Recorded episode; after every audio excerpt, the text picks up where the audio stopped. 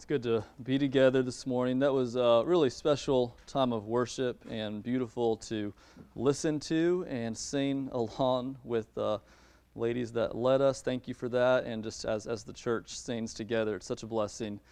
Uh, as we open uh, the word this morning, I want to begin by, you know, I went to high school in the in the 2000s. All right, so that was my decade, and uh, you know something that made high school in the 2000s much more dramatic than it needed to be? The introduction of the relationship status option on Facebook. I mean, high school's got enough drama, right? But now we have this relationship status option, and, and you couldn't really say that you were dating someone unless it was Facebook official, you know? Not until you got on Facebook and updated your status to in a relationship. Then, then you were really dating. Except for a few here and there, though, the thing is that most high school relationships don't last. And so at some point, you're going to have to change your relationship status, right? Well, Facebook especially added to the drama here because it wasn't just either in a relationship or single, there was another option. You guys might remember this other option. It, it was it's complicated. Now, what could infuse more drama into a high schooler's day-to-day life than all of their friends seeing the day before school that their relationship status is now officially complicated. I think we should admit today, as a society, that social media relationship statuses are not a good idea. The whole world does not need to know the ins and outs of what's happening in our relationships. But with that said, and I say this tongue in cheek, our relationship status does matter to God. it does. God cares about our relationships. He cares about singleness, He cares about marriage, He cares about dating and engagement, He cares about divorce, He cares about those times in your life that are complicated. We know God cares about these things because God addresses these things in His Word. And even more, Jesus has made these things matters of personal discipleship. Jesus addresses us specifically in our relationship status, and we're called to follow Jesus wherever we find ourselves. So you can open your Bibles to Matthew 19. And this morning's passage is Matthew 19, verses 1 through 12. The title of the message is Marriage, Divorce, and Singleness. Listen to God's word to us this morning. Matthew 19, verses 1 through 12. Now, when Jesus had finished these sayings, he went away from Galilee and entered the region of Judea beyond the Jordan. And large crowds followed him, and he healed them there. And Pharisees came up to him and tested him by asking, Is it lawful to divorce one's wife for any cause? He answered, Have you not read that he who created them from the beginning made them male and female? And said, Therefore a man shall leave his father and his mother and hold fast to his wife, and the two shall become one flesh. So they are no longer two, but one flesh. What therefore God has joined together, let not man separate. They said to him, Why then did Moses command one to give a certificate of divorce and to send her away? He said to them, Because of your hardness of heart, Moses allowed you to divorce your wives, but from the beginning it was not so. And I say to you, whoever divorces his wife except for sexual immorality and marries another commits adultery. The disciples said to him, If such is the case of a man with his wife, it's better not to marry. But he said to them, Not everyone can receive this saying, but only those to whom it is given. For there are eunuchs who have been so from birth, and there are eunuchs who have been made eunuchs by men, and there are eunuchs who have made themselves eunuchs for the sake of the kingdom of heaven. Let the one who is able to receive this receive it. Our passage this morning begins with a subtle but significant change of scene. Matthew tells us in verse 1 that Jesus went away from Galilee and entered the region of Judea beyond the Jordan. So, this is significant because Galilee was where the majority of Jesus' public ministry took place. It was his home base, so to speak. It was a quiet region in the, northern part of Israel where Jesus was able to teach and to heal without a lot of controversy. Judea, on the other hand, was home to the capital city of Jerusalem, and it was home to the religious elite of Israel. Earlier in the book, Matthew told us that Jesus withdrew from Judea because the religious leaders had begun to plot against him. But now, what we know is that Jesus' time is drawing near. He's told the disciples two times now that he must go back to Jerusalem He must suffer many things at the hands of the leaders there. He must be killed and then be raised. And here in verse 1, we see Jesus leave Galilee for the last time and begin his journey back to Jerusalem, which ends ultimately in the cross. It brings a weight to this entire passage, doesn't it? It's no surprise then that, given all this background, that when Jesus gets to Judea, as soon as he's there, a group of Pharisees comes up to him. The Pharisees have been waiting for this opportunity. They've set themselves against Jesus because of his teaching and his ministry. Their leadership and their righteous status has been threatened before the people, and they want to destroy him. Here's the problem, though. Verse 2 tells us that large crowds followed him, and he healed them there. So, so how do you go about destroying someone who the people love without losing the people themselves? That's where they find themselves. And so they couldn't just do what they wanted to do to Jesus. The people would revolt against them, and so they had to find a way to trap him in his own words. And verse 3 tells us how they sought to do it. Pharisees came up to him and tested him by asking, Is it lawful to divorce one's wife for any cause? Now, this question might seem random to us, but it was a hotly debated question during the time of Jesus' ministry. There were several different rabbinical schools within Judaism. They gave different answers to this question based on how they read Deuteronomy 24. Some said you can divorce your wife for any and every reason. Any, any reason that you can find, you can divorce your wife.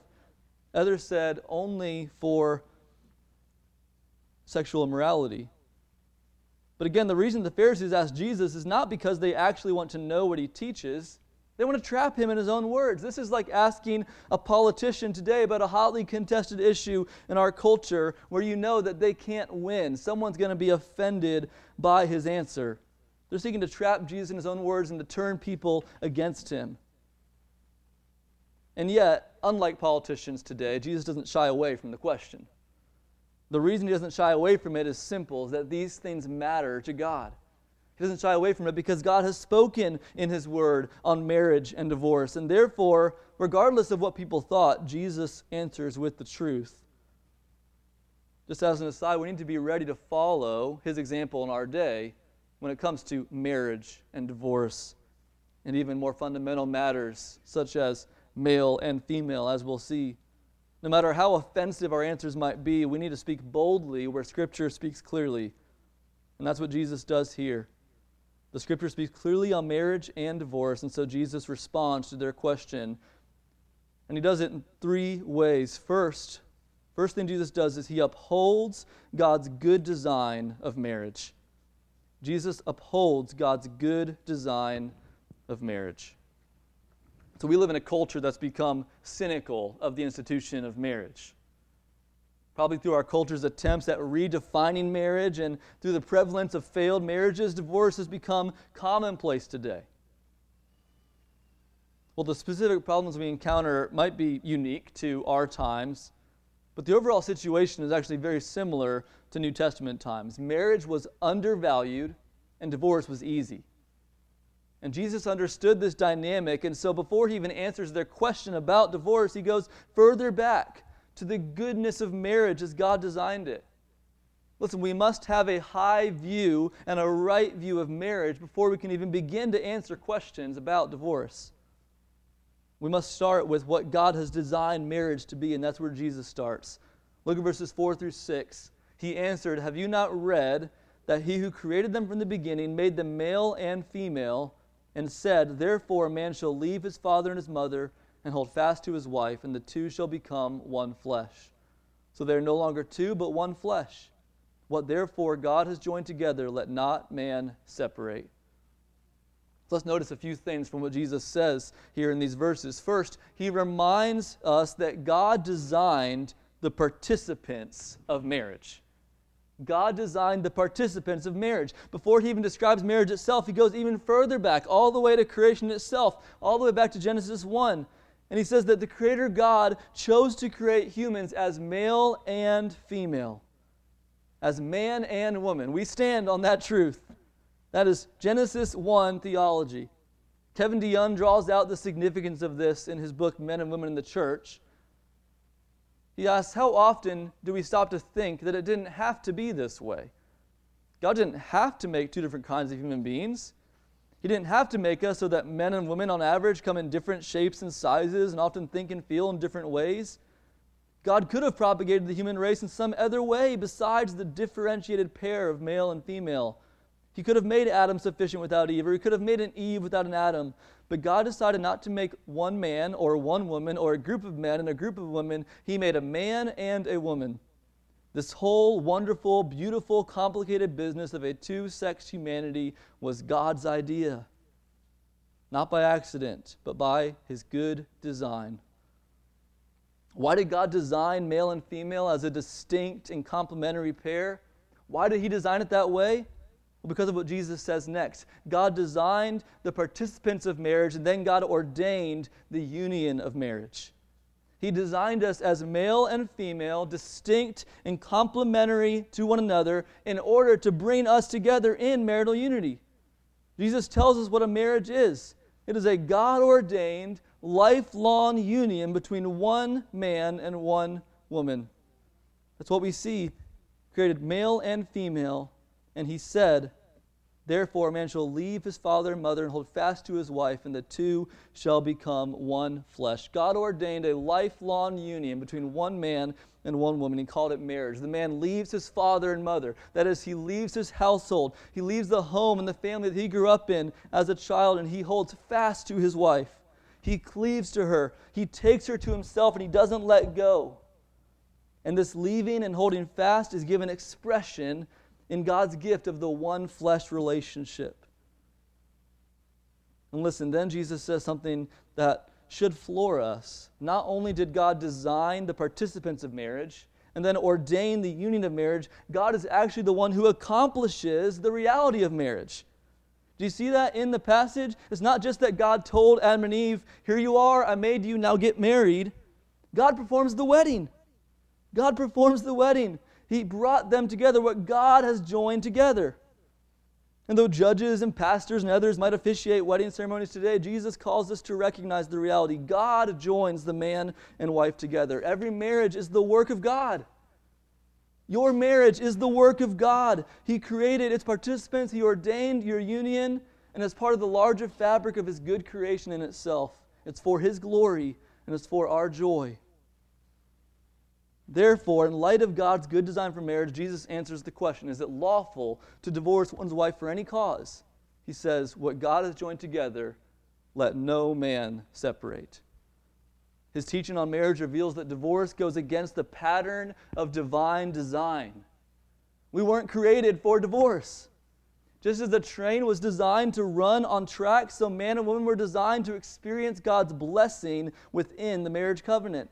Divorce is like taking the train off the tracks and trying to operate it on land. It's not what we were made for. We can be even more pointed than that. To go against the pattern of divine design is to go against the designer himself. In divorce, the created ones are saying to the Creator, We know better than you. Our plans are better than yours. Your work is not good. We want something better. The one who separates what God has joined together, the one who rejects God's design and divorces his spouse, is rebelling against God himself, is liable to judgment. Now, at this point, you might be thinking what the Pharisees were thinking. Is Jesus teaching that divorce is always a sin? Is it always wrong to divorce? Well, let me immediately give you the answer, and then we'll look at what he says. Divorce is always the result of sin but not every divorce is sinful. Divorce is always the result of sin, but not every divorce is sinful. There is no divorce that isn't owing to the reality of our sin broken hearts. But there are occasions in which God permits divorce in our fallen world.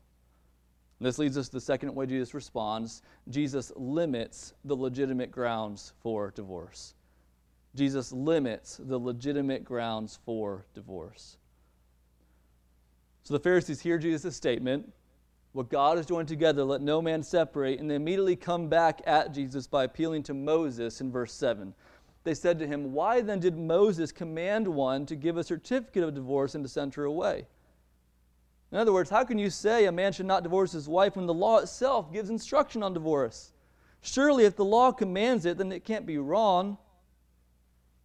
Jesus' answer in verse 8 is very instructive for how we think about the law in general and divorce specifically.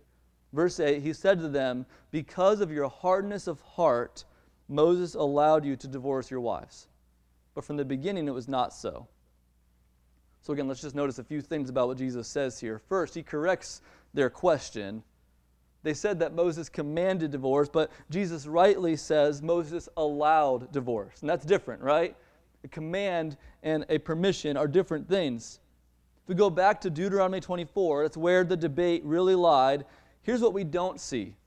If a wife does so and so, then a husband shall divorce her. We don't see that. If a husband does so and so, then a wife shall divorce him. There's no command there. Instead, what we see is quite different. The passage begins with a phrase, when a man divorces his wife. And it proceeds to give instructions about the situation from that point forward. And the point Jesus is making is simple God never commands divorce. It's allowed, it's permitted, but it's never commanded. Second, Jesus teaches them that the law was written for hard hearted people because of your hardness of heart. You see, the law was written to people who have been delivered from slavery in Egypt, but they had not been delivered from slavery to their own sin. The law was written to people that had experienced a saving event of the Lord, and He did choose them as His people, but they had yet to experience new hearts. They still had hard hearts that were bent against God. And we need to remember this when we read the law today. The law is not a timeless expression of God's will. The law was God's instrument of revealing his will to sinful people and restraining their sin within the context of the fallen condition we find ourselves. This is why Paul wrote in 1 Timothy, we know that the law is good if one uses it lawfully, understanding this, the law is not laid down for the just, but for the lawless and disobedient, for the ungodly and the sinners. What this means is that the law is not the highest standard for discerning answers about divorce. It was written to a fallen, hard hearted people, and it restrained the exercise of their sin. Jesus reminds them of that. And third, Jesus reminds them that this entire discussion is taking place in a post fall world. From the beginning, it was not so. Listen, we don't live in the beginning anymore. We don't live in Eden anymore. We live in a fallen world. And within that world, each of us is a sin broken person. And divorce is a consequence in our world of that reality. Divorce was not part of God's good creational intention. So, with all that said, in this post fall world, are there any grounds for divorce? And here's what Jesus teaches as the new covenant standard in verse 9 and I say to you, whoever divorces his wife, except for sexual immorality, and marries another, commits adultery. So, can a man divorce his wife for any reason? Can someone get divorced for any grounds they choose? I'm in love with someone else. I'm not happy anymore. This isn't what I pictured. We fight all the time. My spouse is unloving. Jesus says that none of these constitute grounds for divorce. And then he does give one legitimate ground, except for sexual immorality. Now, this verse raises many questions, and this morning we're not going to be able to answer all of them. I do want to refer you back to my sermon from Matthew 5, 31 and 32, where we looked more thoroughly at Jesus' teaching on divorce in the Sermon on the Mount. In that sermon, I answered four questions How does God feel about divorce? On what grounds is divorce permissible? Is remarriage after divorce permissible? And what should you do to protect your marriage from divorce? We're not going to cover all those questions this morning, but I do want to encourage you to listen to it if you've not, and love to speak with you about any of those questions you have because these are matters that take time and wisdom and prayer to sort through. But for this morning, I just want to make two observations about the exception that Jesus gives. First, the reason that sexual morality constitutes grounds for divorce. Why? Why sexual morality? The reason is because it is a breaking of the one flesh union that lies at the heart of the marriage covenant. It's a breaking of the one flesh union that lies at the heart of the marriage covenant. So we think about marital unity. Marital unity encompasses much more than marital intimacy. Marriage is more than physical union, but marital intimacy is the sacred representation of unity. That intimate relationship, that one flesh relationship, it represents what God has done. It is the sacred gift of God in marriage that represents the unity of your marriage. And so, for a spouse to engage in intimacy with someone else is, in effect, to renounce their marriage covenant. That is an action that renounces the unity of the marriage. It's, it's an action that breaks the covenant. It is, in itself, the act of separating what God has joined together. Divorce is permissible in this case because the act of separating has already been done by the offending spouse. In that immorality, they have separated. That's the first thing to understand. That's why this grounds is given. But second, as in the law, Jesus merely permits divorce on these grounds. He does not command it. See, Jesus, Jesus actually carved out his own path in the debate. Because one side said, for any and every reason. The other side not only permitted divorce on adulterous grounds, that the other side commanded it. Jesus does not command divorce on these grounds, he permits it. Further, through his new covenant work on the cross, we have been given a new heart. We are not in the same situation that Israel was when they received the law because of their hard heartedness and had these commands given. We've been given a new heart. We're indwelt by the Spirit of God. We're motivated by the love of Christ. Because of what He's done for us, we have a new gospel oriented mission for our lives. We are people who deny ourselves, take up our crosses, and follow Jesus. We are people who forgive because we've been forgiven. We are those who love others as Jesus loved us, even while we were his enemies. All of this brings a framework to a spouse's decision when there's been unfaithfulness. What Jesus has done for us informs what we do. Which means this that the sexual morality of a spouse does not necessitate the dissolution of a marriage. The gospel is powerful enough to heal and redeem broken marriages. And in light of God's good purposes for us in marriage, we should always do everything we can toward that end. Leon Morris captures the tone of his teaching very well in his commentary. Listen to what he writes Jesus invites his hearers to reflect on what the law actually means and to recognize the sanctity of marriage. The fact that divorce was possible did not mean that it was to be sought. Rather, it was to be seen as a desperate last resort. Every effort must be made to save a marriage. So, to review, the Pharisees' question was Is it lawful for a man to divorce his wife for any reason? First, Jesus upholds God's good design for marriage. He says, What God has joined together, let no man separate. That, that, that, that's our default initial position. Second, Jesus limits the legitimate grounds for divorce by permitting it only in the case of sexual morality. Now, as Jesus has interacted with the Pharisees on these things, his disciples have been there listening in. And in these last few verses, they enter the scene with their own objection of sorts, which leads to Jesus' final response. Jesus commends the kingdom alternative of singleness. Jesus commends the kingdom alternative of singleness.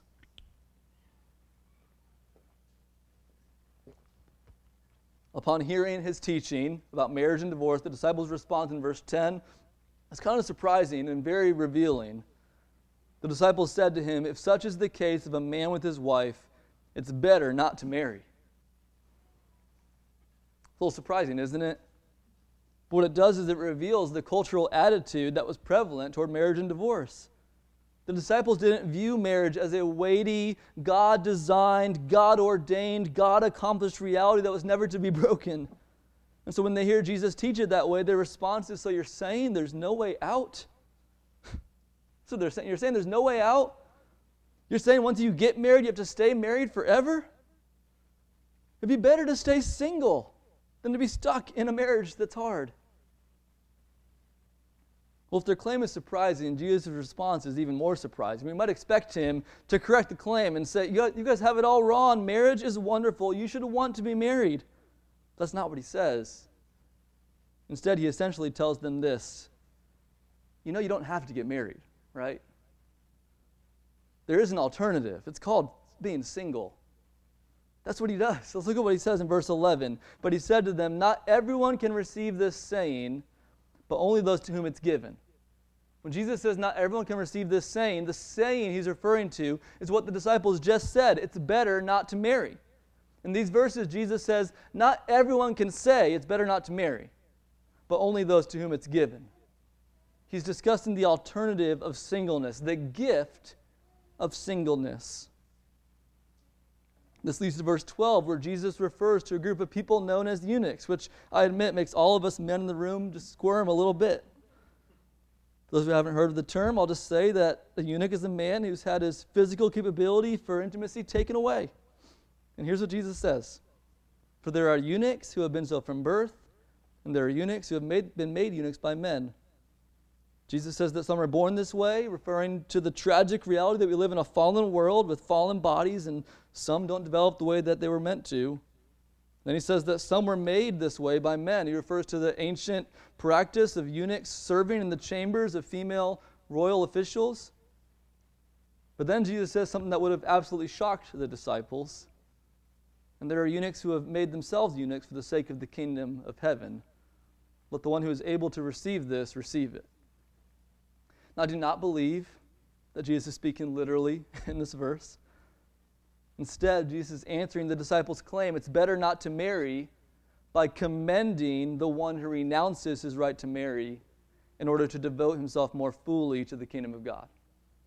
He's commending the one who renounces his right to marry in order to devote himself more fully to the kingdom of God. And this is, in fact, what the Apostle Paul did. He writes about it in 1 Corinthians 9. Do we not have the right to take a law on a believing wife, as do the other apostles and the brothers of the Lord and Cephas?